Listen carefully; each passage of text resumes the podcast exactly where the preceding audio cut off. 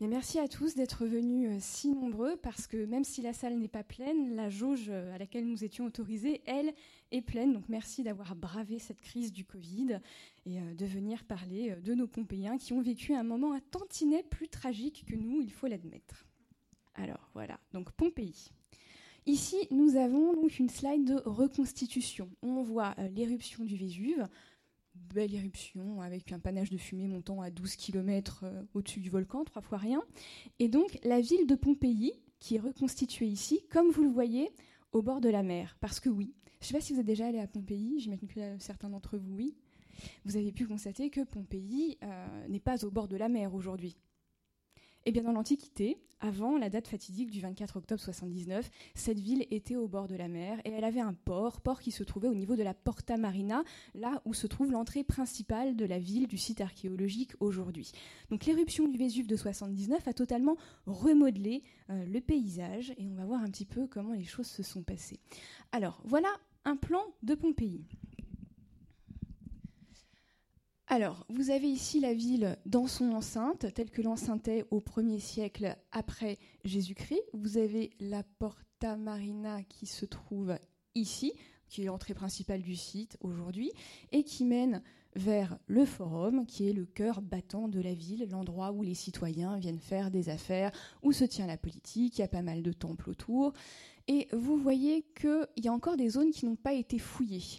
Des zones dans la région 5, donc l'arrondissement du Nord, qui est en cours de fouille aujourd'hui, dans la région 9, qui est l'arrondissement central, et ici, au sud de Pompéi. Ça veut dire qu'on a encore plusieurs siècles de terrain de jeu. Pompéi n'a pas encore livré tous ses secrets. Nous savons qu'il y en a encore pour des dizaines d'années de campagnes de fouilles à découvrir à chaque fois des bijoux, des pièces de monnaie, des objets du quotidien, des cadavres encore qui vont nous renseigner à chaque fois encore plus précisément sur ce qu'il s'est passé lors de la catastrophe. Donc nous finalement on est très content que le volcan soit entré en éruption en 79 parce qu'il nous a offert à nous historiens une petite time capsule qui nous permet vraiment de remonter le temps.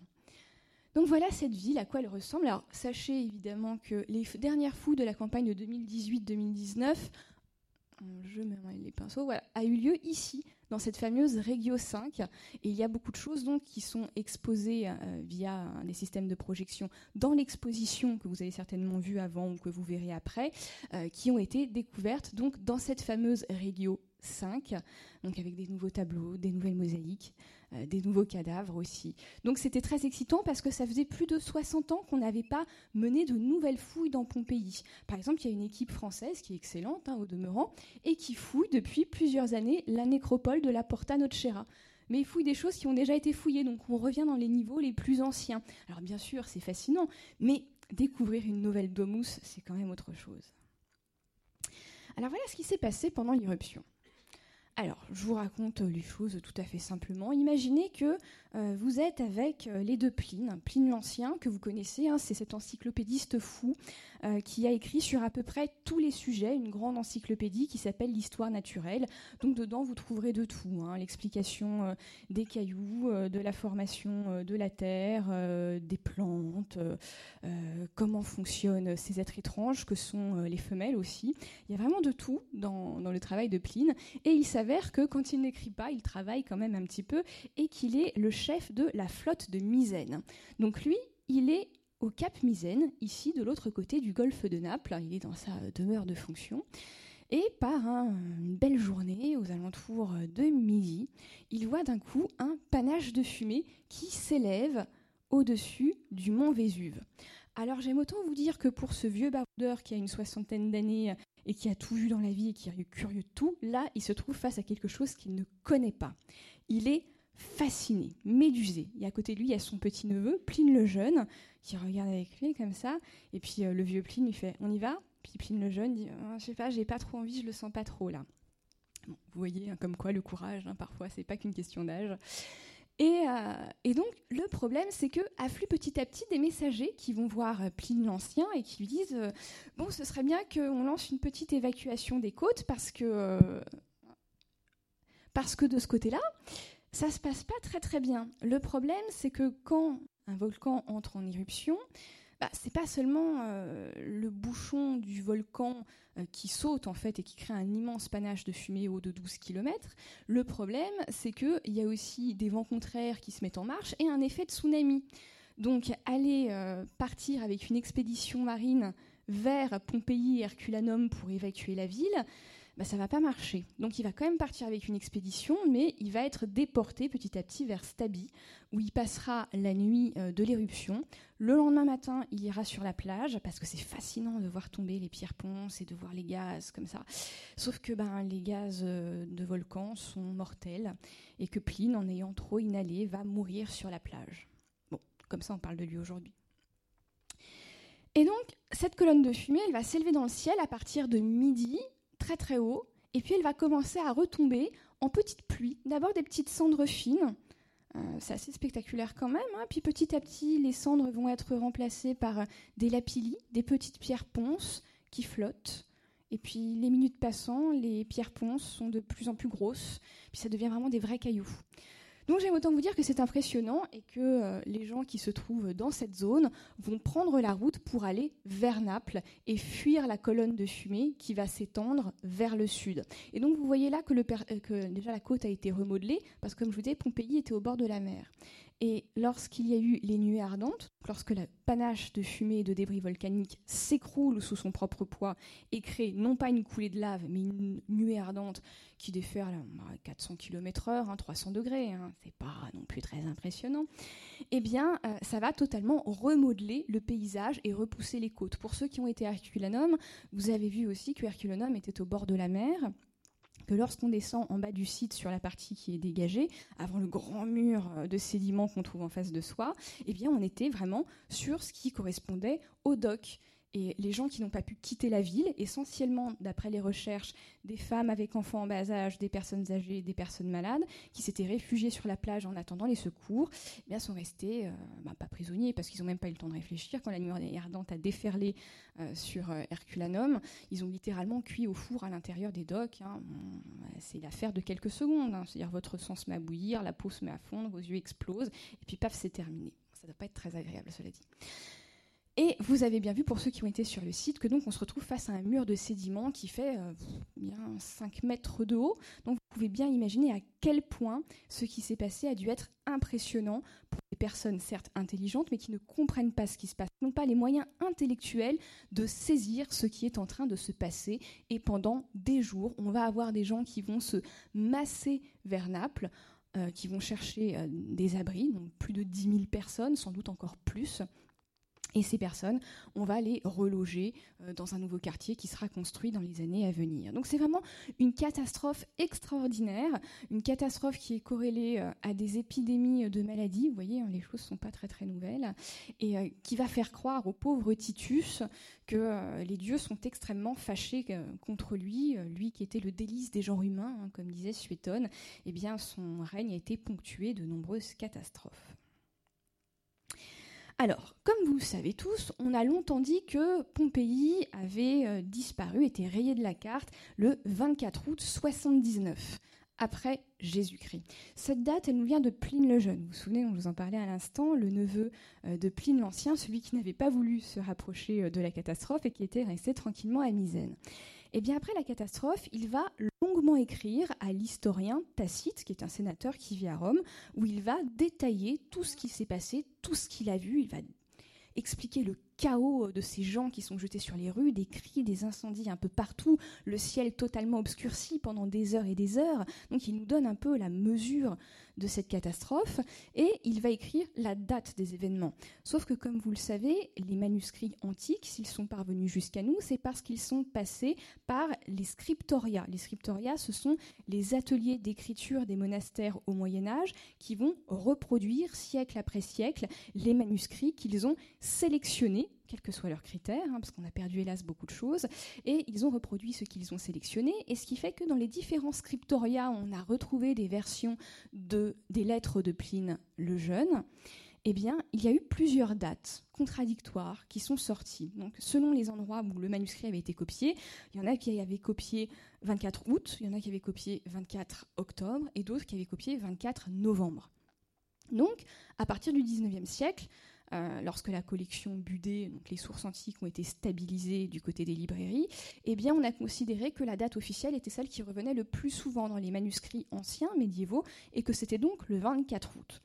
Le problème, c'est que euh, les archéologues, au XXe siècle, ont commencé à comprendre, en fouillant le site, que cette date du 24 août, elle semblait improbable. Déjà parce que sur tous les sites, on pouvait voir, enfin sur tous les sites, partout à Pompéi, on trouvait des fruits d'automne, des figues, des noix, des noisettes.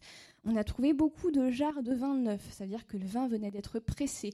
Donc finalement, tout ça, ce sont les indices de l'automne. Euh, donc 24 août, ça semble un petit peu tôt. Et puis les personnes aussi semblaient être trop habillées, euh, d'avoir des vêtements un peu trop lourds pour... Euh, je ne sais pas si vous êtes déjà allé à Naples au mois d'août, mais il fait quand même extrêmement chaud. On n'a pas envie de mettre un manteau, même s'il y a une éruption volcanique. Donc cette date nous paraissait étrange et les archéologues ont commencé à avancer l'idée que c'était peut-être pas l'idée du 24 août qu'il fallait conserver, mais celle du 24 octobre. Et là, pendant la campagne de fouilles de 2018, dans cette région 5 qu'on était en train de déblayer, eh bien on trouve dans une arrière-boutique d'un bar, d'une maison, un graffiti. Et ce graffiti, il est ici, et il nous dit le 16e jour avant les calendes de novembre, il s'est goinfré. Il a bien mangé, il a fait bonne chair. Et donc, le 16e jour avant les calendes de novembre, c'est le 17 octobre. Or, cette inscription, elle est faite au charbon. Vous savez, les Romains graffitaient tout et partout. Hein. La majorité d'entre eux sont lettrés et ils ont cette mauvaise manie de beaucoup écrire sur les murs.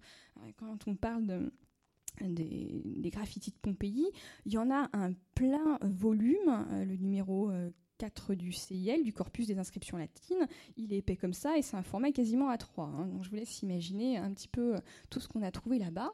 C'est génial, hein. c'est comme si on pouvait lire tous vos SMS dans 2000 ans. Vous voyez un peu le genre. Et donc, on a trouvé ce graffiti qui est fait euh, au charbon, et donc, s'il est fait au charbon, c'est qu'il ne pouvait pas durer longtemps, parce que ce n'est pas quelque chose dont la poussière va tenir très longtemps sur les murs. Donc, il peut pas dater de plusieurs années avant l'éruption. Donc, s'il nous parle de la date du 17 octobre, c'est que ce graffiti, il a été fait quelques jours avant la date fatidique de l'éruption. Et donc, aujourd'hui, il y a un consensus sur la date de destruction de Pompéi, et c'est bel et bien le 24 octobre. Alors, pour en venir un petit peu à ce qui nous intéresse et parler un petit peu de société, parce que je ne suis pas là pour vous parler de vulcanologie, même si c'est sympathique, euh, je reviens un petit peu sur euh, la hiérarchie de la société romaine, qu'on peut représenter de manière tout à fait schématique euh, sous la forme d'une pyramide. Alors, au sommet, vous avez l'empereur. Alors, pour ceux qui se souviennent de leur cours de latin, imperator en latin, c'est le chef de guerre.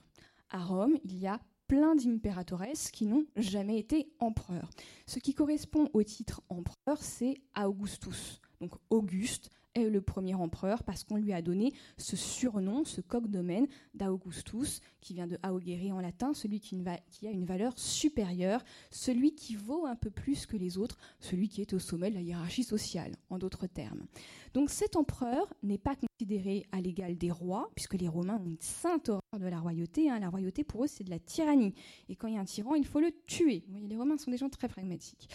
Euh, donc, L'empereur est au sommet, mais en réalité, il est le premier citoyen, le princeps, celui qui lead cette république hein, qui est restée Rome, Rome qui se rêve en éternelle république, qui ne veut pas voir qu'elle est devenue une monarchie, alors que Auguste a installé, après sa prise de pouvoir, une diarchie de façade.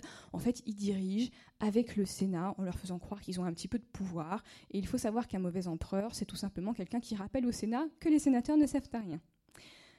Ensuite, en dessous, il y a les patriciens, c'est-à-dire les gens issus de la noblesse. Vous avez la haute aristocratie, qui est formée donc des sénateurs. Pour être sénateur, il faut avoir une fortune terrienne de plus d'un million de sesterces, rien que ça. Et en terre, hein, pas en bien, hein, vraiment posséder de la terre. Euh, et euh, donc ça donne le droit de faire une carrière politique, ce qu'on appelle le cursus honorum. Alors évidemment, je ne vais pas dire qu'il y avait des sénatrices, puisque ce sont les femmes qui nous intéressent aujourd'hui, mais il y a les femmes de la classe sénatoriale.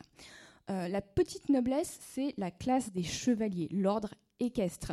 Eux, ils doivent avoir une fortune de 400 000 sesterces en terre, et puis ils ont le droit d'avoir des biens, contrairement à la haute noblesse euh, qui n'a pas le droit de faire du business hein, de manière pure et dure. Donc souvent les chevaliers sont plus riches que les sénateurs. Et encore une fois, il y a des femmes, donc on ne va pas appeler des chevalières bien évidemment, mais des femmes de l'ordre équestre. En dessous, il y a la plèbe, donc les citoyens lambda. Alors il faut savoir que même si parfois vous avez pu m'entendre ailleurs ou là ce soir par facilité dire citoyenne, pour dire que ce sont l'équivalent des citoyens, donc de la plèbe, la citoyenne avec des droits civiques, elle n'existe pas. L'équivalent féminin du citoyen, c'est l'ingénu, la femme qui est née libre, dont le rôle social est de se marier et de mettre au monde des enfants. Donc si vous entendez moi ou quelqu'un d'autre utiliser le mot citoyenne, c'est seulement une facilité de langage, elles n'ont aucun droit civique.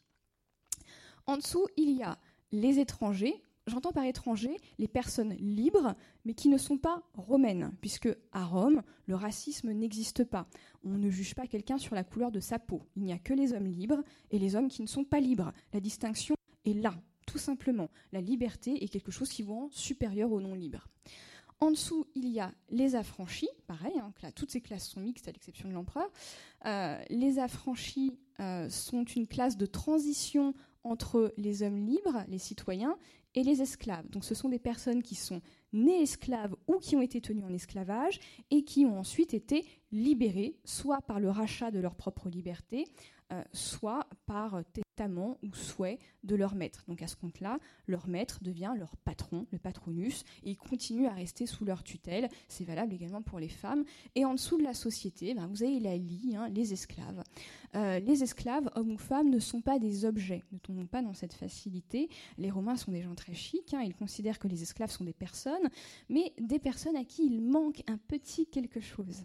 Et ce petit quelque chose, c'est la liberté. Donc s'ils ne sont pas libres, ils ne sont pas très dignes.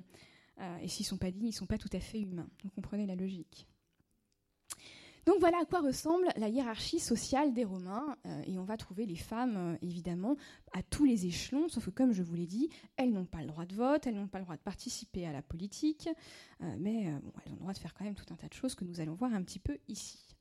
Alors, pour commencer, je vous montre une petite photo qui nous vient de la nécropole de la Porta Nocera, donc la partie euh, est euh, de Pompéi, puisque à la sortie des villes romaines, c'est traditionnel, il y a les nécropoles. C'est là qu'on enterre les morts, on les garde proches de la ville. C'est comme s'il y avait la ville des vivants et au-delà, la ville des morts. Ça permet de continuer à les honorer tout simplement en traversant les rues. Et puis accessoirement, on y reviendra, hein, la prostitution m'intéresse, ça fait aussi un bon lieu de passe pas cher. Donc, euh, les matrones, ce sont les femmes nées libres, les ingénues, qui sont mariées. Donc, j'insiste là-dessus, le rôle social d'une femme libre dans le monde romain est de mettre au monde des enfants légitimes, des petits citoyens. Elle n'a rien d'autre à faire, elle n'a pas d'autre mission que celle-là. Le quotidien peut être plus ou moins chargé de différentes choses, mais sa mission en tant que femme, c'est vraiment ça. Donc la matrone, c'est euh, une dame respectable, née libre, mariée, et donc on, la, voit ici une image de matrone que l'on peut dater euh, au nodus, donc le petit chignon à l'avant euh, de la tête, et euh, à la posture, qui est une reprise de, la Pudikitia, une déesse qui est un, concept divinisé. Parce que les Romains ont plein de dieux, comme vous le savez, et ils n'ont aucun problème à en fabriquer quand c'est nécessaire. Et pour apprendre aux femmes qui sont, euh, comme vous le savez, libidineuses par nature, eh bien, on a inventé un concept qui est la Pudikitia, la pudeur. Et on en a fait une déesse et pour que les femmes deviennent pudiques, eh bien, elles honorent la déesse, qui est en fait une espèce de carcan moral qui va les obliger euh, à garder une certaine tenue pour résister à leurs pulsions naturelles. Atroces créatures, les femmes. Hein. Pour les Romains qui sont misogynes, vous l'aurez bien compris. Donc, notre euh, dame, qui est ici, a été représentée sur son tombeau en pudikitia, en femme pudique. Donc, elle porte une stola, une longue robe, euh, et elle porte donc un manteau, une pala par-dessus qu'elle a remis sur sa tête parce qu'il faut savoir que la femme romaine qui veut se faire respecter, euh, bah, elle s'habille correctement. Elle se voile les cheveux parce que vous comprenez quand elle sort, hein. parce que vous comprenez bien que les cheveux c'est éminemment érotique. Et si vous montrez votre chevelure, bah, c'est que vous voulez aguicher les hommes. On est bien d'accord. Donc, on fait un chignon pour domestiquer le pouvoir érotique de la chevelure, et quand on sort, on rabat un pan de son manteau sur la tête, et puis on le tient bien devant le visage, hein, pour on ne sait jamais s'il y a des choses bizarres qui se passent, on, cache son visage rapidement. Donc c'est ça la vision de base de la femme romaine. C'est pas particulièrement excitant. Hein. Mais rassurez-vous, les Romaines ne sont pas du genre très docile et la mode de la poudikitia va disparaître à la fin du 1er siècle euh, avant Jésus-Christ, puisque les femmes de l'Empire sont un peu plus libres. Hein. C'est un peu comme les Iraniennes aujourd'hui. Quand elles mettent le voile, les Romaines, à partir du début de l'Empire, en fait, elles le piquent avec une pince sur le bout du chignon, question de dire si, si, j'ai bien mis le voile là, tu vois, il est là. Évidemment, il n'y a pas de sanction particulière si elles sortent sans se couvrir les cheveux. Par contre, sachez que pour la femme romaine qui n'est pas habillée correctement, si elle se fait violer, le juge considéra que c'est de sa faute parce qu'elle n'était pas habillée de manière à signaler qu'elle n'était pas une femme disponible. Tout est dans la nuance hein, dans le droit romain. Hein. Ça vous rappelle des choses sur des affaires euh, récentes? Ensuite, euh, les femmes gagnent quand même en droit au début de notre ère. Au début de notre ère, donc, le petit-neveu de Jules César, Auguste, qui sera également son fils adoptif posthume, va donc fonder l'Empire. Et Auguste, imaginez-le avec les traits de Macron, ça fonctionne très bien, ils se ressemblent. Donc imaginez Auguste, comme ça un petit peu en transe souvent quand, quand il donne des conférences, enfin pas des conférences, mais quand il parlait en public comme ça. Euh, eh bien, il voulait redonner toute sa noblesse à Rome. Et pour ça, vous comprenez, il faut que les femmes fassent des enfants, parce que les femmes ne font pas assez d'enfants. Donc gros discours nataliste avec Auguste, et euh, il va considérer que les femmes ont besoin d'une carotte pour avoir des enfants. Et donc pour les aider à faire leur devoir à ces mauvaises femmes, eh bien, on va dire que jusque-là, il faut savoir que juridiquement, elles sont d'éternelles mineures. Elles dépendent de leur père ou de leur mari ou d'un tuteur légal plus ou moins conciliant, dans le pire des cas de leur fils, mais elles sont toujours sous la tutelle de quelqu'un. Et Auguste va avoir ce trait de génie pour pousser les femmes à avoir des enfants, parce que oui, hein, les femmes romaines ont bien compris que d'une part, c'est pas très bon pour le corps et qu'elles ont 5% de chances de mourir à chaque grossesse et accouchement. Donc vous comprenez que c'est pas particulièrement excitant de faire une douzaine d'enfants. Et qu'elles savent très bien les plantes qu'il faut prendre pour avorter et éviter ce genre d'embarras. Donc pour pousser les Romaines à avoir des, enfants, eh bien il va inventer le ius trium liberorum, le droit des trois enfants. Et donc lorsqu'une matrone romaine a mis au monde trois enfants, eh bien elle est émancipée. Elle n'a plus de tuteur, plus personne pour gérer ses affaires, elle peut gérer ses affaires toute seule, elle peut gérer son argent, elle ne doit plus demander l'autorisation à qui que ce soit pour faire ce qu'elle veut. Donc c'est énorme comme progrès social, l'émancipation au premier siècle de notre ère.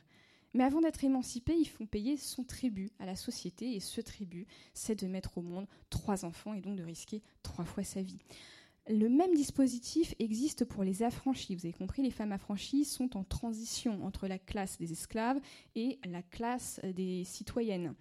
Euh, les affranchis, normalement, ne peuvent pas accéder au statut de citoyenne. Leurs enfants le pourront, mais elles, elles ne peuvent pas. Elles, ont, elles gardent en elles un miasme social qui est celui de la servitude.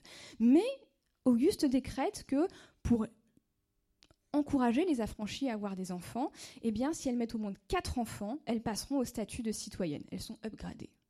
C'est encourageant. Et pour les esclaves, tenez-vous bien encore mieux, l'esclave femelle qui met au monde cinq enfants, eh bien, elle, elle passe affranchie. C'est pas beau ça? Donc vous voyez, on pense aux femmes, hein. il y a quand même des petits moyens d'émancipation, parce que oui, Rome, c'est un patriarcat. Un patriarcat, c'est le mot dont personne ne parlait il y a quelques années, dont tout le monde se gargarise aujourd'hui. Donc les Romains, c'est pas les méchants patriarches, avec les pauvres femmes qui sont battues toute la journée. Hein. Le patriarcat est un système qui est collaboratif entre les hommes et les femmes, hein, ne pas oublier, et il est fondé sur une nécessité pour les hommes d'être certains d'être les pères de leurs enfants, ce qui passe par la maîtrise de la sexualité féminine. C'est aussi simple que ça. Donc, comme vous l'avez compris, le cadre euh, féminin de la vie des femmes à Rome, à Pompéi, euh, est quand même assez strict, mais il y a mille manières de gagner en liberté, de gagner en émancipation, de participer à la vie publique, euh, par mille moyens détournés. Donc finalement, la condition de la femme romaine, c'est pas celle de la femme grecque cinq siècles plus tôt. La femme romaine, elle est plutôt pas mal. Et à choisir, ce serait sans doute l'une des périodes dans lesquelles j'aimerais vivre, si je devais pouvoir, si je devais remonter le temps. C'est pas si mal. Et on va essayer de le voir à travers tout un tas d'exemples. Alors on retourne dans Pompéi et il y a euh, le portrait qui longtemps a été attribué à Pacus Proculus et sa femme. Pacus Proculus, c'est une des grosses pointures de Pompéi. C'est quelqu'un qui était en pleine élection au moment euh, de l'éruption du Vésuve en 79. Il y a des affiches d'élection qui reprennent son nom absolument partout, puisqu'on était en train d'élire les édiles en 79 au moment euh, de l'éruption du Vésuve. Et puis, bon, on s'est aperçu que finalement, il y avait des graffitis qui permettaient de réattribuer ce portrait, non pas à Pacus Proculus, mais à Terentius Neo, le boulanger qui occupait ce pâté de maison, et donc sa femme. Donc vous voyez que on a un cadre qui représente un couple. Les propriétaires, on ne peut pas prendre de photos, hein, donc on se fait peindre tout simplement, euh, se sont représentés en couple uni. Parce qu'à Rome, le mariage, c'est très important. Le mariage, déjà avant toute chose, euh, le mariage d'amour n'existe pas. Hein. Le mariage d'amour, c'est un truc bourgeois. Hein. D'ailleurs, on n'a jamais autant divorcé que depuis qu'on se marie par amour. Mais à Rome, le mariage, ça lie deux familles. Ça crée des communautés d'intérêt entre deux familles. Donc c'est quelque chose d'excessivement important. Si vous êtes le boulanger d'une rue, vous avez tout intérêt à marier votre fils à la fille du boulanger d'à côté. Comme ça, vous faites plus de business ensemble. L'argent revient au même endroit. Et donc, à Rome, ce qui lie le couple, dans la mentalité romaine, ce n'est pas l'amour conjugal, c'est un autre concept qui est bien plus beau, qui s'appelle la concordia.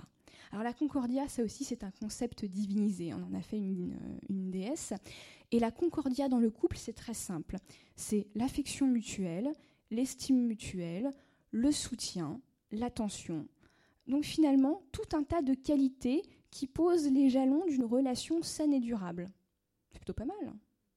Et on considère que dans le couple romain, l'homme décide, hein, on est dans une société assez macho, mais la femme, la mater familias, donc la, complice du pater familias, du père de famille, eh bien son rôle dans la vie, c'est d'être l'adjoint de son mari. Donc certes, c'est papa qui commande, euh, mais maman aussi à voix au chapitre. Et généralement, comme dans toutes les sociétés patriarcales, si monsieur s'épanouit dans la sphère publique, madame régente la sphère privée. C'est un peu ça le deal de base du patriarcat. Hein. Là où ça a dérapé, euh, c'est qu'en fait, on a dévoyé ce que devait être le patriarcat à la base. Donc, on a un couple qui est représenté comme étant uni, lui est citoyen. On voit qu'il porte une toge qui n'est pas bordée de pourpre. Parce qu'en fait, à Rome, si vous pouviez vous déplacer dans les rues de Rome, en fonction de la façon dont les gens sont habillés, vous devez savoir à qui vous avez affaire. Si vous avez un homme avec une toge, avec une large bande de pourpre, c'est un sénateur. Petite bande de pourpre, c'est un chevalier. S'il est tout en pourpre, il y a de fortes chances que ce soit l'empereur ou quelqu'un de vraiment très très riche qui se la joue. Euh, et s'il a une toge blanche, c'est un citoyen normal. Les femmes, si elles sont toutes habillées avec des vêtements flottants qui cachent les formes, c'est une matrone. Si elles sont habillées de manière un peu plus provocante, une chance sur deux que ce soit une prostituée. Donc là, vous voyez, on a un couple uni, qui est un couple donc de citoyens. Lui tient un rouleau de papyrus, qui est le symbole de la vie publique. Donc il participe à la vie publique, à minima en tant qu'électeur, ou peut-être en soutenant son patron, son patronus, euh, Pacus Proculus, hein, puisque c'est un peu un système mafieux, hein, la Rome antique. Hein. Tous les gens de conditions moyennes, modestes, ont un patron, quelqu'un qu'ils vont saluer le matin, euh, à qui ils vont présenter leurs hommages. Et en échange, ils repartent avec un peu d'argent, euh, ou des fruits, ou diverses choses, euh, diverses et variées. Et euh, en échange de la protection de leur patronus, qui est nécessairement un homme plus riche et plus puissant, eh bien, ils accompagnent cet homme un peu partout le matin, dans le forum, aux instances politiques, de manière à le soutenir, et surtout, ils votent pour lui.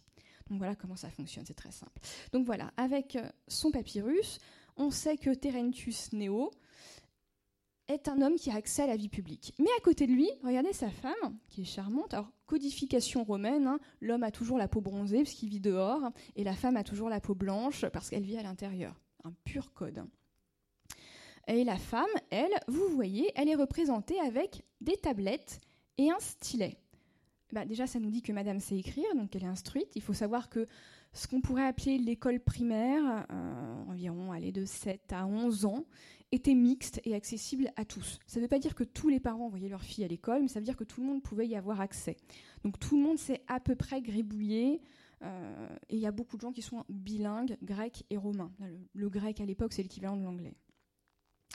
Donc on a une femme qui a quand même un minimum d'éducation, et puisqu'elle tient les tablettes, les tablettes de cire et un stylet, eh bien il y a fort à parier qu'elle est représentée comme étant celle qui tient les comptes de la boulangerie.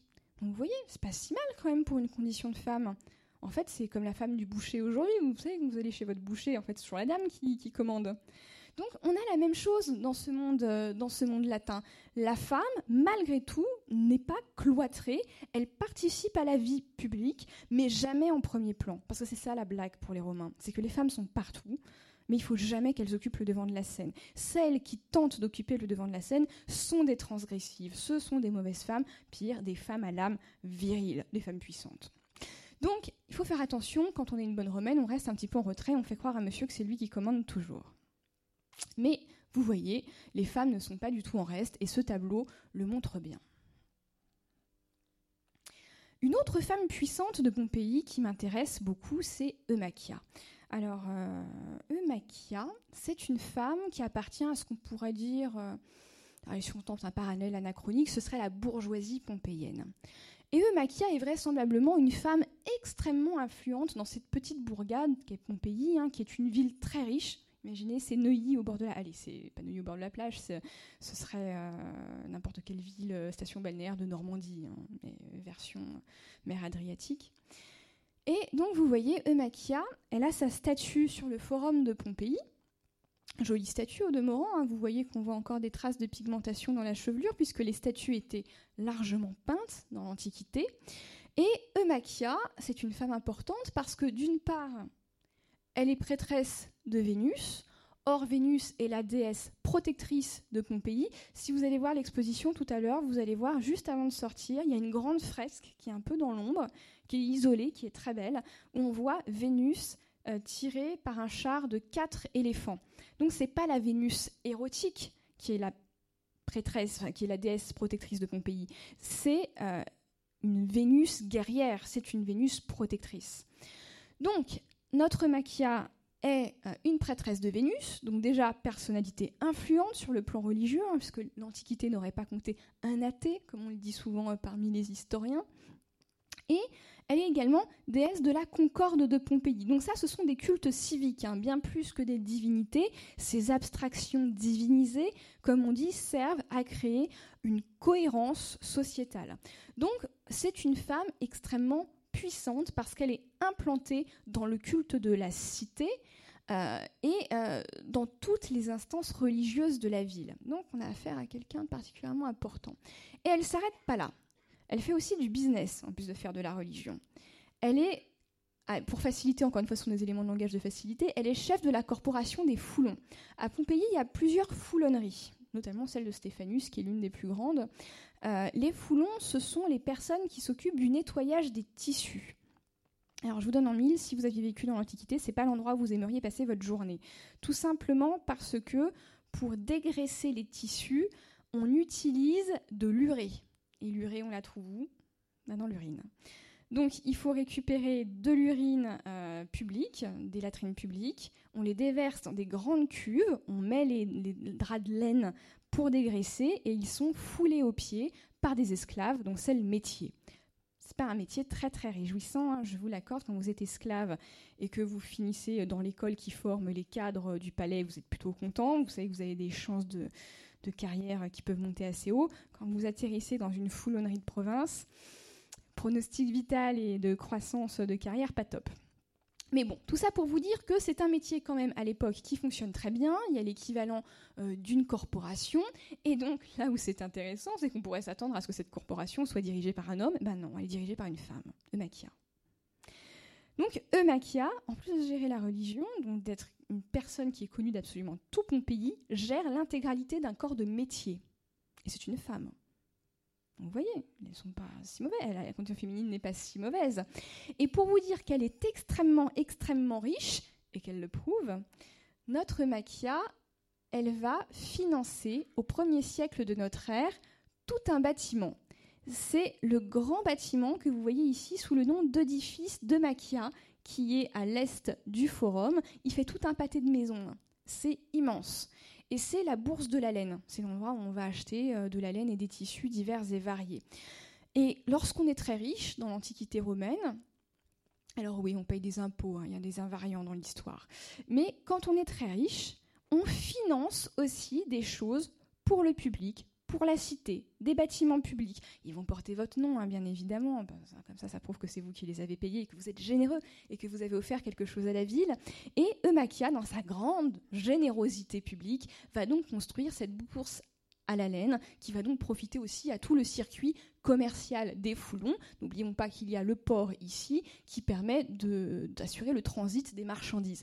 Donc j'aime autant vous dire que notre maquia, c'est une sommité dans la Pompéi du 1er siècle. Et encore une fois, quand on commence à tomber sur ce genre de personnages, même si, ok, elles ne sont pas représentatives de la condition de toutes les femmes de l'Antiquité romaine, ça nous dit quand même que les femmes ne sont pas cantonnées à la sphère privée et au simple fait de faire des enfants, cliché que nous avons très souvent en tête. Les femmes, les plus intelligentes, se sont toujours débrouillées pour participer à la vie publique d'une manière ou d'une autre. Historiquement, on en a des exemples en permanence, et Eumakia en est un très beau. Une autre femme particulièrement intéressante à Pompéi, c'est Julia Félix. Elle aussi est vraisemblablement émancipée. Alors je vais vous montrer petit retour en arrière. Alors, la maison, la modeste villa de Julia Félix, c'est l'énorme pâté de maison qui se trouve ici. Il est gigantesque. Euh, s'il y en a qui, comme moi, ont connu le jeu vidéo Pompéi, l'action se déroulait dans la maison euh, de Laurentius Tibertinus, qui était déjà une grande, grande maison. Mais alors, quand vous voyez la taille de la villa de Machia, celle-là, elle fait pauvre. Donc tout ça pour vous dire que Julia Félix possède une fortune colossale pour avoir une telle maison. elle en a probablement hérité, hein, mais elle vient d'une famille extrêmement riche. Et là où ça devient intéressant, c'est que Julia Félix, plutôt que d'attendre euh, que la vie se passe tranquillement, eh ben elle décide, elle aussi, sans doute parce qu'elle est émancipée, et sans doute parce qu'elle a bénéficié du droit des trois enfants, eh ben elle décide de se lancer dans le business. Rien n'empêche une femme de faire du business dans l'Antiquité romaine. Donc, elle fait son petit commerce, comme sa maison est gigantesque, et ben elle commence à en louer des morceaux. D'abord, elle loue euh, les boutiques qui sont à l'avant de la maison, parce que pour ceux qui sont allés à Pompéi, vous vous souvenez que euh, l'avant des rues est généralement bordé d'espaces de boutiques qui sont corrélés aux maisons qui sont à l'avant, exactement comme nos pas de porte aujourd'hui dans Paris. Donc elle commence par louer ses boutiques avec des appartements au-dessus, comme ça elle loue, euh, plus cher, et elle fait des bails pour 5 ans. Et c'est elle qui gère tout ça, hein. tout est à son nom à elle. Et puis elle commence aussi à louer des petits lots de, son, de sa propre maison pour gagner encore plus d'argent. Et puis comme elle a des termes privés, parce que quand on a une grande, grande maison, on a ses propres termes. On peut aller aux termes publics parce que ça fait partie de la sociabilité naturelle, mais quand on a ses propres termes, c'est quand même beaucoup plus chic, vous n'êtes pas d'accord? Et donc, forcément, comme elle a des grands termes chez elle, eh bien, elle les ouvre aussi au public. Mais pas à tout le monde, il hein. ne faut pas exagérer, ça reste select, hein. c'est VIP chez Julia Félix. Donc, euh, comme on peut rentrer dans les, autres termes pour un quadrance, un semis, même pas un euro, c'est vraiment très peu cher, hein, c'est accessible à tout le monde et c'est voulu. Et eh bien, chez Julia Felix, c'est un petit peu plus cher, je pense qu'il faut débourser au moins quelques as, et finalement, ça devient une sorte de salon privé où on se retrouve euh, avec la bonne société pour euh, papoter dans un sudatorium, en prenant un bain ou en vous faisant masser. C'est vraiment partie des sociabilités normales. Donc, on a encore affaire, une fois, à une femme qui prend totalement sa vie en main, qui apparemment est totalement émancipée et gère son propre argent qu'elle fait fructifier à partir d'une activité commerciale en son propre nom. Donc évidemment, vous allez encore me dire, Julia Félix est une femme extrêmement riche, elle ne pouvait pas toutes faire ça. Oui, bien évidemment. Et puis elles n'étaient pas toutes émancipées aussi. Mais beaucoup de femmes travaillaient dans l'Antiquité romaine on laisse les esclaves qui constituent une force de travail de base, hein, que ce soit au champ ou que ce soit à la maison. Mais euh, si vous n'avez pas les moyens de vous payer 30 euh, esclaves dans votre maison avec euh, trois femmes de chambre, deux maquilleuses et une coiffeuse, vous pouvez faire appel à une femme libre qui a les coiffeuses et maquilleuses et vient chez vous, comme on appelle aujourd'hui une esthéticienne. Il y a plein de femmes qui gèrent des commerces de nourriture, de légumes, de viande. Il y a plein de femmes qui gèrent des tavernes. Bon, celles-là, elles ont mauvais genre, on en reparlera tout à l'heure. Mais ça pour dire que les femmes travail. Historiquement, et j'en parlais avec une, historienne spécialiste de la Révolution française, historiquement, les femmes ont toujours travaillé. Et les hommes se sont toujours débrouillés pour qu'on soit payé moins cher. Ça aussi, c'est un axe d'amélioration pour notre société. Mais tout ça pour vous dire que l'illusion euh, très rousseauiste de la femme dévouée qui reste à la maison et qui va fonder en fait cette espèce de fantasme très bourgeois du 19e siècle qui va donner naissance finalement à Lady Chatterley euh, et autres Madame Bovary totalement neurasthéniques. Tout ça, c'est très tardif. Les femmes ont toujours joui d'une certaine forme de liberté dans un cadre qui pourtant était beaucoup plus restrictif que le nôtre. Encore une fois, j'en reviens à l'intelligence des femmes qui étaient toujours capables de se débrouiller.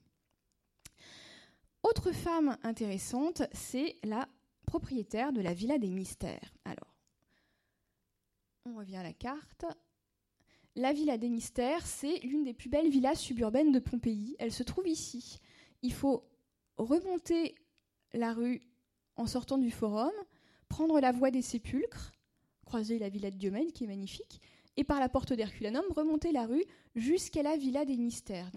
C'est une grande villa suburbaine, et si elle est suburbaine, ça veut dire qu'elle n'est pas dans la ville, et si elle n'est pas dans la ville, c'est parce qu'elle est collée à des terrains qui appartiennent à cette villa, et que cette villa euh, est ce qu'on appelle la pars rustica, c'est-à-dire une maison de campagne qui gère un domaine qui permet de produire des légumes, des fruits, du vin, parce que quand on est un riche romain, on possède des terres, je vous l'ai dit, avec des villas rustiques dans lesquelles on part en villégiature. Vous avez vu comme les choses ne changent pas en 2000 ans hein, quand même. Hein. Et eux, ils n'allaient même pas se confiner à la campagne, ils n'avaient pas besoin de se confiner, même quand il y avait des épidémies. Donc, tout ça pour vous dire que la Villa des Mystères est l'une des plus grandes villas de Pompéi. Vous voyez, elle est quand même très très grande, articulée autour euh, d'un énorme portique et d'un grand atrium. Et cette maison appartenait à la gens Istachidia. Donc une gens, c'est une famille. Et euh, vous avez sans doute vu au moins des images passées fugitivement, vous avez tous vu ce qu'on appelle la mégalographie de la Villa des Mystères. Une mégalographie, c'est une énorme fresque sous forme de BD qui raconte une grande histoire en plusieurs scènes. Alors évidemment, euh, cette fresque, on débat pour savoir de quoi elle parle. Vous savez peut-être, s'il y a des antiquisants parmi vous, qu'il y a un grand débat entre Gilles Sauron et Paul Veyne sur cette fresque. Et ils peuvent s'écharper l'un et l'autre pendant des heures sur des points de détail pour savoir lequel des deux a raison. Or, je vais être très honnête avec vous, je vais prendre parti. Je suis une ancienne élève de Gilles Sauron. Donc je suis totalement ralliée à la, à la théorie de Gilles Sauron. Et donc, comme mon vieux maître, je pense effectivement que cette mégalographie de la Villa des Mystères nous parle du culte de Bacchus, des mystères de Bacchus. Comme je vous l'ai dit, il existe tout un tas de religions à l'intérieur de la grande religion romaine, qui est en fait une grande boîte où il y a plein de dieux, où on met ce qu'on veut. Euh, c'est pour ça que les Romains ne sont pas racistes. Quand ils arrivent quelque part et qu'ils colonisent, ils bon, vous avez des dieux, on va trouver des équivalences, ça va être les mêmes, ça nous va très bien. La seule chose qu'on vous demande, c'est euh, de, une fois par an de faire la fête du culte impérial, parce que c'est la seule chose qui nous relie tous dans l'Empire romain, c'est d'honorer l'empereur et les empereurs divinisés. Il n'y a que les chrétiens qui ont dit Ah non, non, nous on participe pas au culte impérial. C'est pour ça que de temps en temps, on les a un peu fait brûler dans les cirques. Quand ça n'allait pas, il fallait un bouc émissaire, et forcément, ils voulaient pas prêter le culte impérial, donc ils offensaient les dieux. Simple. Donc tout ça pour vous dire que les cultes à mystère sont absolument nombreux et que le culte de Bacchus, du dieu du vin, lié à Dionysos, que l'on voit représenté tout au fond avec Ariane, euh, est quelque chose de très important. Alors à la base, le culte de Bacchus arrive de Grèce vers euh, l'Italie aux alentours du 3e, 4e siècle avant Jésus-Christ. Et il va y avoir au IIIe siècle euh, avant Jésus-Christ, avant notre ère, la répression des bacchanales. Donc vous avez peut-être déjà entendu parler. Donc en gros, les bacchanales, c'est des énormes fêtes privées, parce que ça fait partie du culte à mystère, hein, ça reste quand même religieux, des énormes fêtes privées pour les gens qui sont initiés au culte de Bacchus. Or, le problème, vous avez imaginé, hein, puisque c'est le culte de Bacchus, forcément on picole un petit peu, il y a du vin. Et quand on boit beaucoup de vin, fréquemment, on est un petit peu sous. Et quand on est un petit peu sous, fréquemment, on perd ses moyens. Et si on perd ses moyens, euh, on commence à faire sexuellement n'importe quoi avec n'importe qui. Et ça, les Romains n'aiment pas ça. Ôtez-vous de la tête, vraiment. Les images des péplums hollywoodiens, euh, où on voit des orgies partout, tout le temps, un monde totalement débridé. Ce n'est que le reflet hollywoodien d'un rêve de liberté sexuelle des années 50 à 70. Ça ne représente pas les valeurs romaines. Les Romains sont austères, c'est pour ça que je les aime bien dans le fond. Les valeurs des Romains, c'est austérité, sévérité, dignité c'est pas des rigolos. Ils détestent l'excès. L'excès, ils appellent ça l'ubris. Et l'ubris, ça vexe les dieux. Donc, les Romains n'aiment pas du tout l'excès. Et ce culte de Bacchus qui arrive à Rome, ça les ennuie beaucoup, puisque euh, un culte où il y a des hommes et des femmes qui picolent et qui couchent ensemble alors qu'ils ne sont pas mariés, c'est gênant. Ça brouille la filiation. Et ils sont obsédés par la filiation, les Romains. Qui plus est, on pense que dans ce culte, ce sont les femmes qui initient les hommes. Voilà, pour les Romains, c'est beaucoup trop. Hein. Euh, c'est beaucoup trop parce que les femmes, je vous ai dit, il ne faut pas qu'elles aient l'air supérieures aux hommes. Il faut qu'elles fassent semblant d'être en permanence inférieures. Donc si c'est elles qui initient, forcément ça fait grincer des dents. Et comme en plus les initiés du culte de Bacchus sont de plus en plus nombreux, eh bien ils commencent à représenter un groupe d'influence. Allez, je fais un gros parallèle. Qui est totalement discutable, mais j'assume, ça pourrait être la franc-maçonnerie de la Troisième République.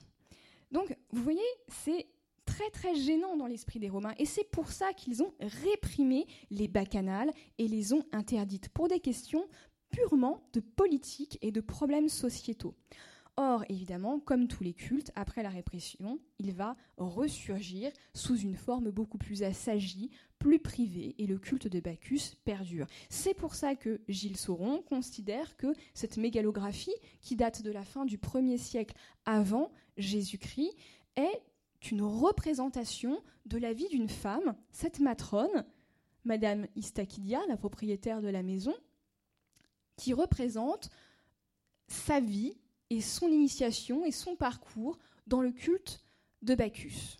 Donc encore une fois, si on a une femme qui se représente elle-même, vous voyez, matrone austère, hein, elle est toute habillée euh, à la mode grecque d'ailleurs, de vêtements totalement démodés déjà à son époque, mais de vêtements qui cachent ses formes. Elle a les cheveux voilés, elle tient de sa main son voile devant son visage, le bras, euh, la main campée sur les hanches pour avoir l'air austère, et elle demande euh, à sa pédagogue de former son petit garçon, et il a intérêt à bien connaître les leçons. Donc, vous voyez, c'est une matrone qui est quand même, elle rigole pas, une vraie romaine, très dure. Et si elle a les moyens de se faire représenter dans cette fresque qui est quand même gigantesque, c'est que c'est elle qui est propriétaire de la maison et qui la gère. C'est pas Monsieur Estachidius qui est représenté, c'est Madame Estachidia. Donc, encore une fois, on a affaire à, sans doute, la propriétaire de la maison, celle qui gère ces domaines. Donc, encore une fois, une femme puissante, hein, vous voyez. Et euh, ça me fait penser à ce que disaient Coco Chanel et, Gisèle Halimi, euh, décédée récemment. Pour qu'une femme soit indépendante, elle n'a pas besoin d'égalité, elle a besoin de gagner sa vie. Là, je vous donne plein d'exemples de femmes qui gagnent leur vie toutes seules dans l'Antiquité, indépendantes.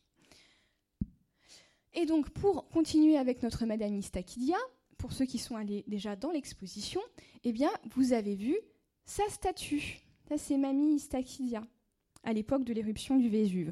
Sauf que, vous comprenez, 3-4 générations étaient passées, et dans la Villa des Mystères, euh, l'ancêtre Istachidia, euh, on en avait marre. Par contre, montrer qu'on euh, est proche euh, des empereurs, ça c'est bien. Il ne faut pas oublier que Pompéi, c'est une station balnéaire de luxe et qu'elle est fréquentée par tout un tas de people, hein, parmi lesquels l'empereur Claude, qui avait une maison à Pompéi. Néron a dû aller plusieurs fois à Pompéi. la mère de Caligula avait une maison à Herculanum dans laquelle elle a été confinée, elle non pas à cause d'une maladie, parce qu'elle était suspectée de monter un coup d'État ce qui était peut-être vrai, connaissant l'animal. Bref, tout ça pour vous dire que euh, les propriétaires de la maison, au premier siècle de notre ère, ont décidé de modifier le portrait de Mamie Istachilia, probablement la femme qui était sur la fresque sur la mégalographie, et ils ont décidé de retailler un petit peu le visage et de faire en sorte que euh, Mamie devienne la représentation euh, d'une impératrice et c'est là où moi je vais plus être d'accord avec, euh, avec Mayuri. Euh, Mayuri, qui a fait les fouilles de la Villa des Mystères en 1929, considère euh, qu'il s'agit d'un portrait de Livy. 1929, on a l'œil beaucoup moins fait qu'aujourd'hui. Hein. Les classements étaient un petit peu plus à l'emporte-pièce.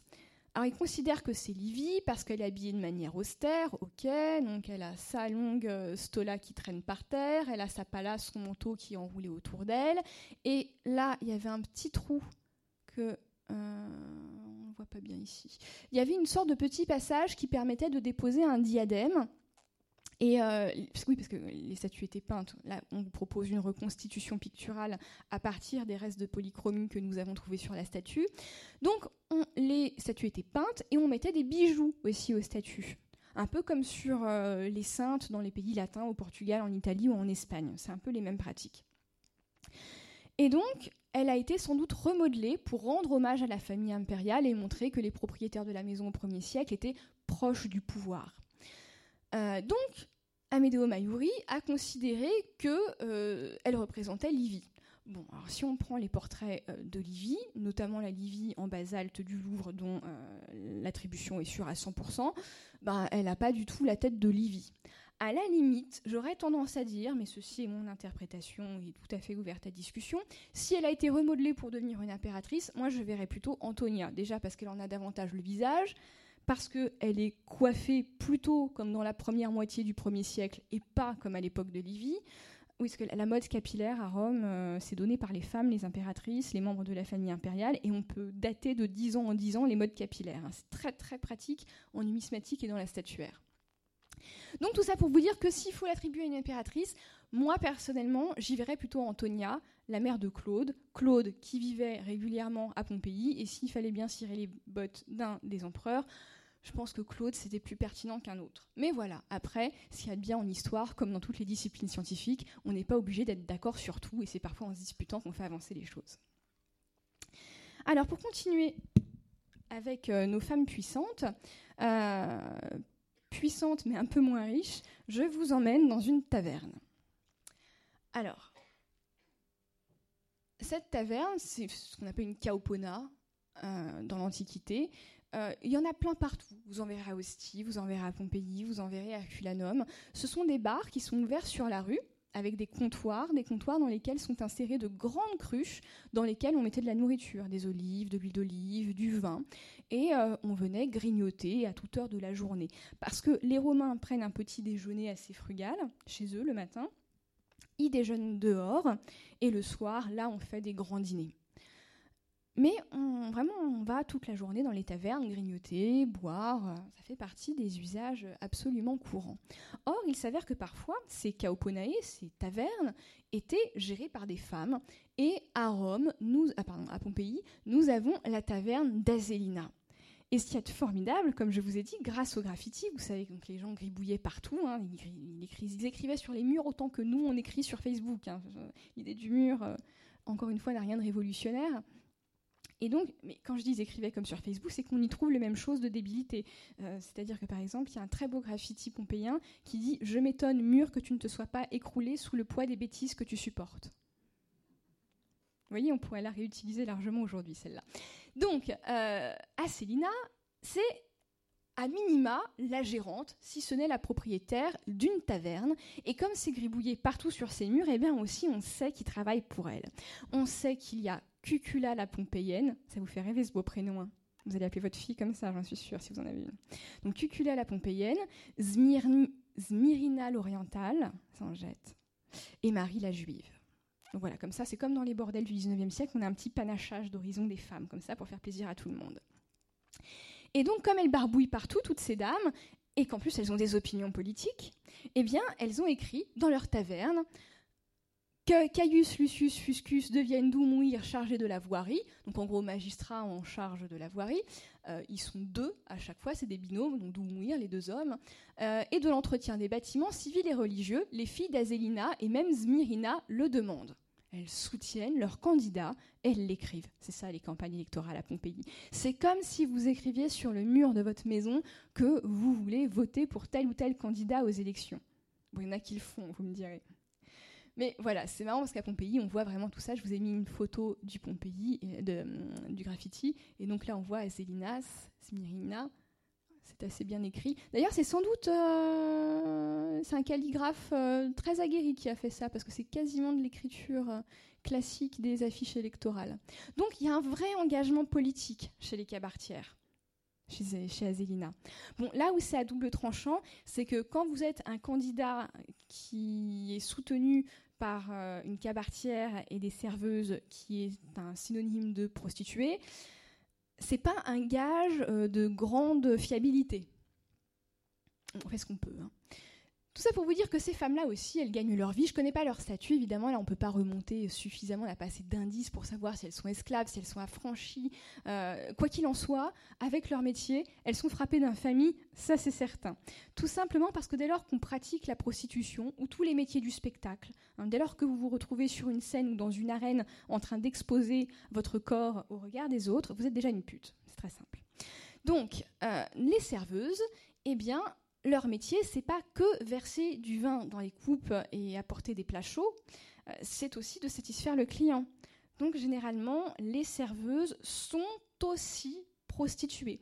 Après, quand on lit attentivement les sources, et notamment Horace euh, qui euh, nous délecte de ses péripéties avec un certain nombre de serveuses dans les auberges, parfois elles disent oui, oui, je viendrai, et elles ne montent jamais dans la chambre. Ça arrive aussi. Elles ont un peu plus de liberté que dans les bordels. Alors, j'ai fait une dernière slide, c'était pas pertinent de la mettre ici, mais c'est pas grave, euh, puisque je reprends la Villa des Mystères. Tout ça pour vous dire que sous cette catégorie, il y a les femmes affranchies qui avaient des métiers. On voit ici une femme pédagogue, donc une femme qui éduque des enfants, c'est super nanny, qui apprend à lire. Et on voit ici une esclave, et elles sont différentes de la matrone que je vous ai montrée tout à l'heure, comme je vous dis, pour revenir sur le vêtement. Euh, on voit que ce n'est pas une matrone, parce que même si elle a une pala qui l'entoure et qu'elle est habillée de manière assez euh, sobre, bah, elle a l'épaule dévêtue. Et ça prouve que ce n'est pas une femme honnête. Donc elle est d'un grade social inférieur. Pareil pour votre esclave que vous avez ici, on voit ses jambes parce qu'elle a une tunique qui est fondue pour pouvoir marcher facilement, alors que la tenue des matrones n'est pas faite pour pouvoir se mouvoir facilement. C'est le but d'un vêtement, hein, c'est parfois d'entraver la marche. De même que porter une toge pour un homme, c'est quand même un bout de tissu qui fait la bagatelle de 5 mètres de long, euh, qui tient avec un certain nombre de plis relativement complexes. Elle n'est pas faite pour que vous cavaliez à travers la ville non plus. Elle est faite pour vous donner de la prestance. Le, vêtement a son importance. Donc, on reconnaît clairement une esclave avec les jambes apparentes et les bras nus. Donc voilà, quand je vous dis on sait à qui on a affaire, rien qu'aux vêtements, c'est une évidence. Et tout ça pour vous faire le switch donc de la taverne vers le lupanar. Si certains d'entre vous euh, ont été à Pompéi, vous avez forcément filé comme tout le, tout le monde Vicolo del Lupanare et vous êtes rentré dans le lupanar en espérant voir des scènes graveleuses. Et là, vous avez été déçus. Parce qu'il n'y en a pas tant que ça déjà, et parce que surtout, les scènes érotiques qui sont toujours in situ sont extrêmement conventionnelles. Euh, moi, mon tableautin préféré à l'intérieur euh. Vous voyez, là, vous avez les cellules de l'atrium d'entrée au rez-de-chaussée. Donc, on rentre par ici. Vous rentrez dans un atrium. Vous avez cinq cellules dont on voit les portes. Vous avez une petite latrine qui est cachée derrière ce mur. Et là, au-dessus, vous avez une série de tableautins érotiques. Et euh, je ne sais pas si je vais mieux voir là-dessus. Donc là, vous avez des scènes de coït absolument classiques rien d'extravagant. Et euh, vous avez un des tableaux, mais je ne sais plus où il est placé exactement, où on voit un homme nonchalamment allongé sur un lit avec une jeune femme habillée à côté de lui, et ensemble, ils regardent un tableautin érotique. Leur film porno, si vous préférez. Mais tout ça reste sobre. Il n'y a pas de scène de fellation, encore moins de cunilingus, quelle horreur, euh, de sodomie, de trio. Non, non, non. Le lupanar, c'est un endroit très très très standardisé. D'ailleurs, le lupanar de Pompéi, pour ceux qui, y sont allés, vous avez pu constater que c'est pas un endroit luxueux. Les lits sont maçonnés, c'est-à-dire qu'on mettait des matelas par-dessus. Vous n'avez pas envie de passer la soirée entière dans le lupanar. Au-dessus, au premier étage, avec les prostituées qui se mettaient aux fenêtres pour euh, héler le client, c'est pour ça qu'on les surnomme les louves, les loupaées. C'est parce qu'elles font ouh pour aguicher le client. Encore au XIXe siècle à Paris, il y avait des prostituées qui louaient des fenêtres sur les rues passantes euh, pour pouvoir appâter le client. Et en général, les propriétaires de ces logements n'avaient aucun scrupule à les louer à des prostituées et ils pratiquaient trois fois le prix du loyer normal parce qu'ils savaient qu'ils trouvaient toujours une prostituée pour euh, aller aguicher les hommes depuis les fenêtres. Pratique ancestrale. Tout ça pour vous dire que certes, il y a deux trois salons en haut qui sont un peu plus sympas pour des clients un peu plus prestige, mais le Lupanar, c'est quand même un lieu très très bas de gamme. Il y a un graffiti dans le Lupanar où il y a écrit Je suis venu j'ai baisé et je suis rentrée à la maison. Le bon usage du lupanar. Ça ne sert qu'à ça. C'est un égout séminal dans le monde romain. La matrone existe pour mettre au monde les enfants. Son contraire, la prostituée, existe pour satisfaire les pulsions libidinales des hommes. Simple, non Un homme, deux femmes, maman, la putain. Donc, tout ça pour vous dire que ce lupanar n'est pas un lieu du tout, du tout sexy, euh, qu'il est essentiellement euh, dédié à une clientèle de passage euh, et pas très riche. En fait, qui fréquente le lupanar? Ce sont les marins. Il y a le port à côté, souvenez-vous, Porta Marina. il y a des commerçants de passage, les commerçants itinérants, les, comment les, VRP, ça? Voilà, ceux qui vont sur les sites d'escorting aujourd'hui, hein, les mêmes, mais en toge. Et euh, vous avez euh, aussi les esclaves qui ont un petit peu d'argent, parce qu'ils ont de l'argent de poche quand même, les esclaves, hein, et qui vont se soulager rapidement au lupanar. C'est pas un lieu hyper, hyper excitant. Mais, encore une fois, quand bien même il est réservé à une clientèle pauvre, eh bien, tous ces gens, y compris les prostituées, écrivent partout sur les murs. C'est une maladie, comme nous sur nos téléphones. Et ils écrivent, alors évidemment, je vous ai fait une sélection très très très très resserrée, hein, parce qu'il y a des centaines de graffitis dans le Lupana, et en gros, c'est de cette teneur-là. Euh, Félix, tu baisses bien. Précepte de base de la prostituée, flatter le client, sinon il ne revient pas. Il faut lui faire croire que c'est le plus grand, le plus fort, le plus fantastique. Et qu'il a la plus grosse, bien sûr. Ensuite, Vitalio, tu baiseras bien. Vous remarquez le futur? C'est une promesse. C'est pour lui dire que même s'il revient, il baisera toujours bien technique de prostituée. Et alors celui-là que j'adore, Scordopordonicus a bien baisé ici avec qui il a voulu. Alors, bon, vous allez dire, il est marrant, mais sans plus. Non, ce qui est marrant, c'est le nom du monsieur. Scordo Pordonicus. Vous savez ce que ça veut dire? Paix à l'ail. Vous imaginez le mec qui s'appelle Paix à l'ail? Et qu'en plus, il le laisse dans le bordel. Et nous, on en parle encore 2000 ans plus tard. Bref, Parmi toutes les femmes qui travaillent là, aux alentours de 79 avant Jésus-Christ, il y a Apollonia, Droca, Bérénice, Yanuaria, Victoria. Vous voyez, elles ont des noms euh, essentiellement romains. Il n'y a pas beaucoup de noms exotiques. Et euh, selon les tarifications que l'on a trouvées, elles prennent entre 2 et 16 as. Alors, pour. Euh, je repense à Carcopino, qui me fait toujours rire depuis 15 ans. Carcopino écrivait dans ses livres, grand historien du milieu du XXe siècle, un as égale un franc point carré. Moi, personnellement, ça ne me parle pas beaucoup. Mais on va dire, pour simplifier, que deux as, ça pourrait être 2 euros. Euh, je n'ai pas vérifié la valeur exacte, mais l'idée, c'est qu'avec deux as, vous pouvez vous payer un verre, un petit verre de vin moi, très très moyen à la taverne. Donc, euh, l'achat d'une passe, c'est vraiment rien du tout c'est le prix d'un verre de vin quand on commence à deux as. C'est pour vous dire qu'on est vraiment là pour se délester d'une pulsion. C'est une passe qui dure quelques minutes où on ne recherche aucun raffinement. Quand la fille commence à être un peu plus jolie, un peu plus experte, qu'on va lui demander des choses un peu plus compliquées, on peut monter jusqu'à 16 as. Euh, donc là, on commence à, ça commence à coûter un peu cher. On est vraiment de la pièce d'argent. si vous voulez, un peu vraiment la plus belle fille euh, du lupanar. En gros, elle a 16 ans. Elle est vraiment très très jolie. Elle fait des trucs que les autres ne font pas. Euh, donc, vous voyez, on est quand même sur une gamme de prix qui est assez large, même pour du bas de gamme. Si vraiment euh, vous voulez une prostituée qui a un peu de classe, qui vous fait deux minutes la conversation, au moins, qui a l'air un peu candide, vous savez ce qu'on appelle le girlfriend experience aujourd'hui sur les sites d'escorting, euh, bah, il va falloir aller dans la taverne de la Regio 5. Et là, vous avez un gros graffiti qui annonce que Sukesa Werna a de belles manières et qu'elle vaut 100 as. Elle vaut 4 ou 5 pièces d'argent. Donc là, ça commence à coûter cher un petit moment avec, euh, avec Sukesa Werna. Sukesa, celle qui a du succès, hein. donc euh, son nom dit tout. Et en plus, elle est Werna. Et Werna, c'est pas son deuxième prénom. Werna, c'est ce qu'elle est. Esclave née à la maison. Du produit local. Circuit court.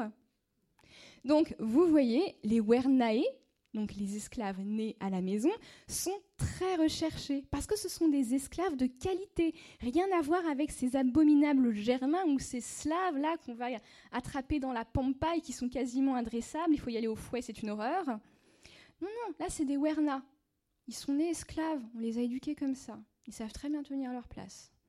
Donc voilà, vous voyez tout ça pour vous dire qu'il y a maintes solutions pour satisfaire un besoin sexuel pressant, euh, si vous êtes pompéien dans l'Antiquité, avec tout un tas de femmes allant de la vieille prostituée à deux as qui va vous recevoir entre les tombeaux, là, dans le tombeau de la dame qu'on a vue tout à l'heure, par exemple, ou la euh, jolie petite prostituée, un peu mimi, euh, qui sait faire son travail correctement, hein, mais qui est encore un peu fraîche. Et puis pour ceux qui ont vraiment beaucoup d'argent, on va même pas se déplacer jusque dans les tavernes, on va faire venir les courtisanes à la maison. Et là, c'est le grand luxe. Là, vous vous offrez Zaya, ça coûte cher, mais elles savent discuter, elles savent danser, elles sont sympas, elles vous font croire que vous êtes le roi du monde. Donc tout ça pour vous dire que la prostitution est quelque chose qui est essentiel dans le monde romain. Je reviens sur ce parallèle euh, Matrona versus Mérétrix, donc vraiment l'épouse destinée à mettre au monde des enfants et la putain destinée à satisfaire euh, les besoins sexuels. Je m'aperçois que ça fait déjà 1h05 que je parle, donc je vais me dépêcher. Donc voilà, Matrona versus Mérétrix, et là on le voit condensé dans une seule fresque où on voit deux hommes qui sont en train de dîner avec des prostituées. Vous voyez, on les reconnaît parce qu'elles portent des robes sexy. Vous voyez Et elles sont en train de faire des grands gestes, elles sont vulgaires. Et paf, madame est rentrée accidentellement plus tôt de chez sa maman, il faut croire.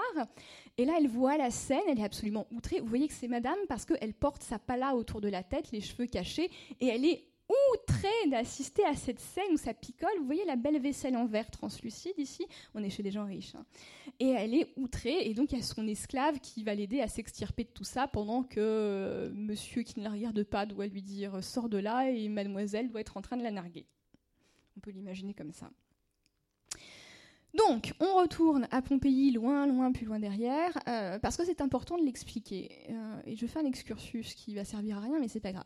il y a quelques années, quand j'étais encore étudiante, il y a quelques années maintenant, euh, j'étais à Pompéi et je vois quelqu'un qui me dit, j'étais assise sur un trottoir euh, en train de fouiller dans, mes documentations, et je vois un homme qui s'approche de moi et qui me dit en anglais, I want to see dead bodies. Quoi? J'ai même pas compris ce qu'il me disait. Je me disais, des corps morts, mais qu'est-ce qu'il veut voir? Je hausse les épaules en faisant des gros yeux, et, euh, et il s'en va. Je recommence à fouiner dans mes papiers, et au bout d'un moment, connexion. Je dis Ah, mais il veut voir les fuyards. C'était ça l'attraction. Est-ce que vous savez qu'à Pompéi, effectivement, euh, il y a euh, Giuseppe Fiorelli, le monsieur qui est ici, qui était l'équivalent de Massimo Ozana, que vous connaissez peut-être, qui est l'actuel surintendant de Pompéi, le Zaï Awas de Pompéi. Donc, ce monsieur a eu l'idée géniale, à chaque fois qu'il trouvait euh, un cadavre prisonnier dans sa gangue de, de, débris volcaniques solidifiés, eh bien, il a coulé du plâtre à l'intérieur. Et vous voyez, le procédé est simple. Vous faites deux cheminées, une par laquelle vous coulez le plâtre, l'autre par laquelle l'air euh, va partir. Et une fois que euh, le plâtre va être solidifié, on va dégager le cadavre. Puisqu'il faut savoir que quand vous êtes pompéien et que vous avez eu l'heure d'être à Pompéi le 24 octobre 79 et que vous êtes pris la nuit ardente dans la figure, certes vous avez eu un peu chaud, mais surtout la gangue de boue s'est solidifiée autour de vous, et comme vous avez pu le voir dans les euh, reproductions qu'il y a dans l'exposition, elle a conservé les traits de votre visage, elle a conservé les plis de vos vêtements. Donc c'est un véritable témoignage historique. C'est absolument passionnant. Et donc ces statues sont des moules reliquaires. Les ossements sont à l'intérieur. Donc moi ça me choque quand quelqu'un dit I want to see dead bodies parce que un peu de respect, ce sont des morts. Euh, certes, ce sont aussi des objets scientifiques pour nous, mais malgré tout, il y a des personnes qui ont vécu des horreurs, des personnes qui ont des histoires, et à Pompéi, on a la chance de pouvoir connaître beaucoup leur histoire à l'échelle individuelle. Alors on ne connaît pas toujours leur nom, la plupart du temps on peut même pas leur retrouver leur prénom, mais peut-être que parmi les graffitis dont on a parlé, qui sait s'il n'y a pas une de ces personnes dont la copie du corps est ici? Statistiquement, c'est pas impossible. Donc, un peu de respect pour ces moules reliquaires euh, qui sont absolument géniaux et qui datent donc. Euh, pas 1986, hein, c'est 1886, qui datent donc du 19e siècle. Et donc, parmi euh, les, cadavres que l'on a trouvés, il y a ces deux cadavres-là qui sont enlacés. Très longtemps, on les a surnommés les amants de Pompéi. Mussolini en a fait une propagande absolument fantastique de l'archétype du couple italien amoureux, solidaire, qui même dans la mort reste extrêmement uni. Sauf qu'on a fait des tests assez récemment sur les restes archéologiques du couple des amants de la maison du cryptoportique. Le problème, ce sont deux hommes. Alors, le couple de Mussolini, ça marche pas. Alors, bien évidemment, d'autres personnes très engagées politiquement disent Vous voyez, c'est un couple d'homosexuels. C'est que l'homosexualité, blablabla. Mais rien ne permet de le dire. Je pense qu'à un moment, vous êtes au milieu d'une catastrophe naturelle, vous savez que vous allez mourir, vous vous jetez dans les bras de la première personne qui est à côté de vous. Oui ou non? Donc, parfois, il faut admettre qu'on n'en sait rien. Tout ce qu'on sait, grâce à la génétique, c'est qu'on a deux hommes enlacés qui sont morts ensemble. À peu près 18 et 20 ans. C'est tout ce qu'on sait. Mais on adore raconter des histoires. C'est notre métier. Donc là, vous avez un autre cadavre euh, dont on trouve une copie dans l'exposition, qui est le corps dit de la femme enceinte, parce qu'il y a un petit renfoncement ici qui pourrait laisser croire qu'elle était peut-être enceinte. On voit que c'est une femme parce que si vous l'avez regardée de près, on voit très bien la chevelure qui est tressée avec un chignon à l'avant euh, au-dessus du front. Donc c'est assez impressionnant, hein, parce que faire des, chignons au-dessus du front, c'est pas une évidence pour nous aujourd'hui, mais c'était vraiment à la mode dans l'Antiquité. Et quand je vous dis qu'il faut respecter ces corps, parce que ce sont des personnes et qu'on les accueillit dans leur dernière souffrance, vous voyez, on voit aussi des enfants. Hein, un petit enfant qui ne doit pas avoir deux ans, et on voit encore les os à l'intérieur quand on les radiographie. Donc un peu de respect et de compassion pour ces personnes, il faut les observer avec le même recueillement que si on allait dans un cimetière. Donc voilà, je finis sur la minute d'autopromo. Effectivement, vous trouverez tous ces livres si vous avez envie de les lire. Euh, Pompéi est surtout évoqué ici et ici, bien évidemment. Donc j'ai été très très bavarde. Je vous remercie de votre attention pendant 1h10. J'ai honte, j'ai débordé. Et euh, maintenant, je suis à vous pour les questions si vous en avez.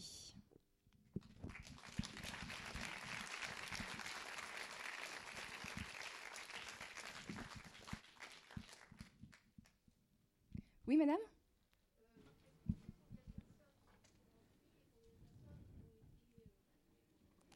Alors, on évalue le nombre des Pompéiens à à peu près 12 000 habitants. On a retrouvé à peu près 1500 euh, corps. Euh, on va en retrouver d'autres.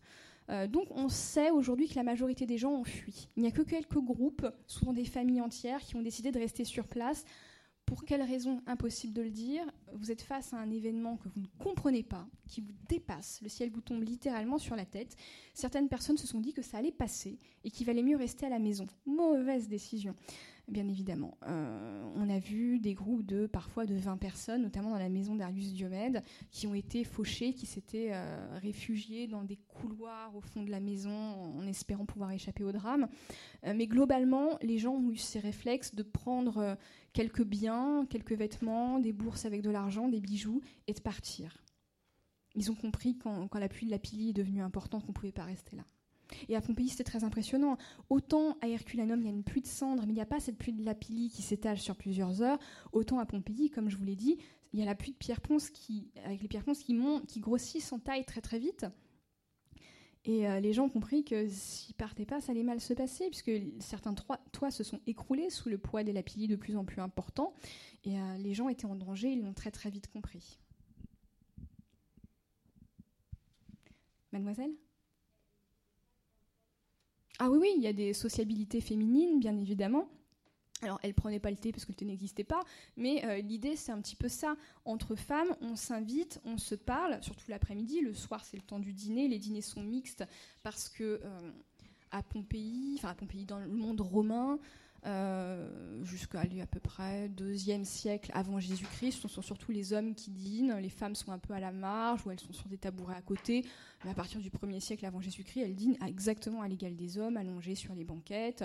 Euh, donc oui, il y a une vraie euh, sociabilité féminine aussi. Il y a des réseaux féminins parfois, elles jouent de l'influence politique. Elles savent très bien, comme je vous dis, elles prennent part quand même à la vie publique à leur manière elles savent très bien qu'elles peuvent influencer des élections quand elles commencent à influencer les décisions du mari, du père, du fils. Euh, elles sont rivales aussi parfois. Hein. Cornelia est un bon exemple de sociabilité féminine. Cornelia, la mère des Gracques. Donc là, nous sommes à Rome, euh, deuxième siècle avant Jésus-Christ. Donc Cornelia est montrée par Auguste, donc celui qui ressemble à Macron, comme étant la matrone idéale. Je crois qu'elle a eu une douzaine d'enfants, quelque chose comme ça. Elle en a fait tous, de tous ses fils, elle en a fait des hommes politiques. Dès qu'il y en a un qui mourait, paf, elle plaçait le suivant. Et euh, c'était une femme qui avait de l'ambition. Et là, on pourra reparler des théories euh, freudiennes sur euh, le substitut phallique. Là, je pense que ça marche très bien dans l'Antiquité. Donc tout ça pour vous dire qu'elle avait des velléités politiques qu'en tant que femme elle ne pouvait pas assouvir, donc elle a fait de ses fils des hommes politiques, ce qu'elle ne pouvait pas faire. Et effectivement, elle décrit plusieurs scènes, enfin les historiens décrivent de l'Antiquité, décrivent plusieurs scènes où euh, elle invite ses copines pour discuter, pour manger un petit peu dans la journée, et où en fait elle place ses fils, elle, actionne ses réseaux d'influence pour aider euh, ses fils. Et il y a cette scène qui est très très connue euh, où Cornelia donc reçoit des amis et l'une de ses amies euh, montre tous ses derniers bijoux. Elle lui regarde mes nouvelles bagues, mes nouveaux colliers, mes nouveaux bracelets. Regarde en gros comme je suis riche, c'est clinquant, c'est clinquant. Et là, Cornelia demande à ce que ses fils entrent. Ces garçons arrivent, elle fait Voilà mes bijoux à moi. Oui, c'est beau l'amour maternel. Mais n'oubliez pas qu'elle voulait en faire des hommes politiques, c'était ses objets. voilà, donc oui, il y a, des, groupes de sociabilité féminin, tout à fait. Alors les femmes peuvent être mécènes, déjà, comme vous l'avez vu à l'égal des hommes, comme c'est le cas pour Eubakia, elles peuvent tout à fait financer des artistes, des bâtiments publics, des choses, ça, dès qu'elles disposent de leur argent ou de l'accord de leur tuteur, parce que beaucoup ont des tuteurs, mais des tuteurs complaisants, c'est-à-dire ils sont souvent choisis pour ça. Euh, il n'y a pas cette pesanteur de la tutelle masculine euh, sous l'Empire. Hein. Les femmes sont quand même relativement libres. Euh, elles disposent de leur argent, elles peuvent tout à fait entretenir des artistes. Alors, est-ce qu'il y a des femmes artistes? Il y a des femmes euh, qui, effectivement, sont des chanteuses, des danseuses. On va pas se leurrer, elles font pas des carrières incroyables. Elles sont surtout là pour être payées, pour aller animer des dîners. Hein. Ça vous fait pas rêver, moi non plus. Mais quoique, elles doivent bien s'amuser. Et il y a quelques femmes écrivains. Alors, bien sûr, il y a les grandes prostituées qui écrivent des traités amoureux. Alors on connaît leurs noms, mais on n'a pas gardé leurs livres. Et il y a une petite poétesse du 1er siècle qui s'appelle Sulpicia. Sulpicia, vous allez trouver ses textes dans le Corpus Tibulianum, donc dans les textes de Tibulle à la fin de l'ouvrage. Et euh, les textes de Sulpicia, c'est absolument délicieux. Ce sont euh, la poésie en prose, le journal intime d'une fille d'aristocrate romain qui s'appelle Sulpicia.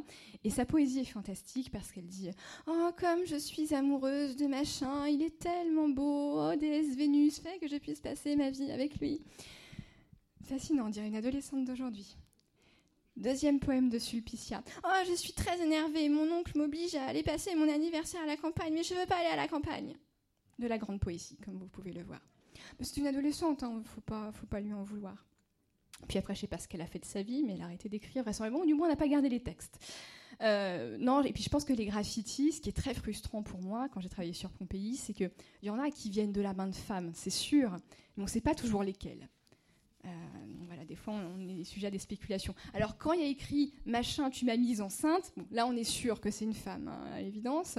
Euh, mais voilà, on sent qu'au quotidien, les, femmes comme les hommes s'exprimaient sur les murs et nous ont laissé énormément de choses. Alors, c'est vrai que dans l'imaginaire collectif, on a tendance à dire que les artisans sont des hommes. Je crois qu'il n'y a absolument aucune preuve qui pourrait être avancée qui empêcherait des femmes d'avoir été artisans, elles aussi, d'avoir participé à des peintures. Je pense qu'on ne connaît pas leur nom, on ne connaît pas les usages. Je ne peux pas vous répondre là-dessus parce que je serais obligée d'imaginer. Donc je peux vous dire c'est possible, mais on ne sait pas. Bah, merci à vous tous. Donc la semaine prochaine, ce sera Éric Tessier, le grand Éric Tessier, qui viendra donner une conférence sur les gladiateurs. Je vous invite à venir nombreux. Et dans 15 jours, la soirée cinéma, on va reparler de tous les péplums autour de Pompéi. Ce sera très joyeux. Je vous invite à y venir également. À très bientôt. Thank you.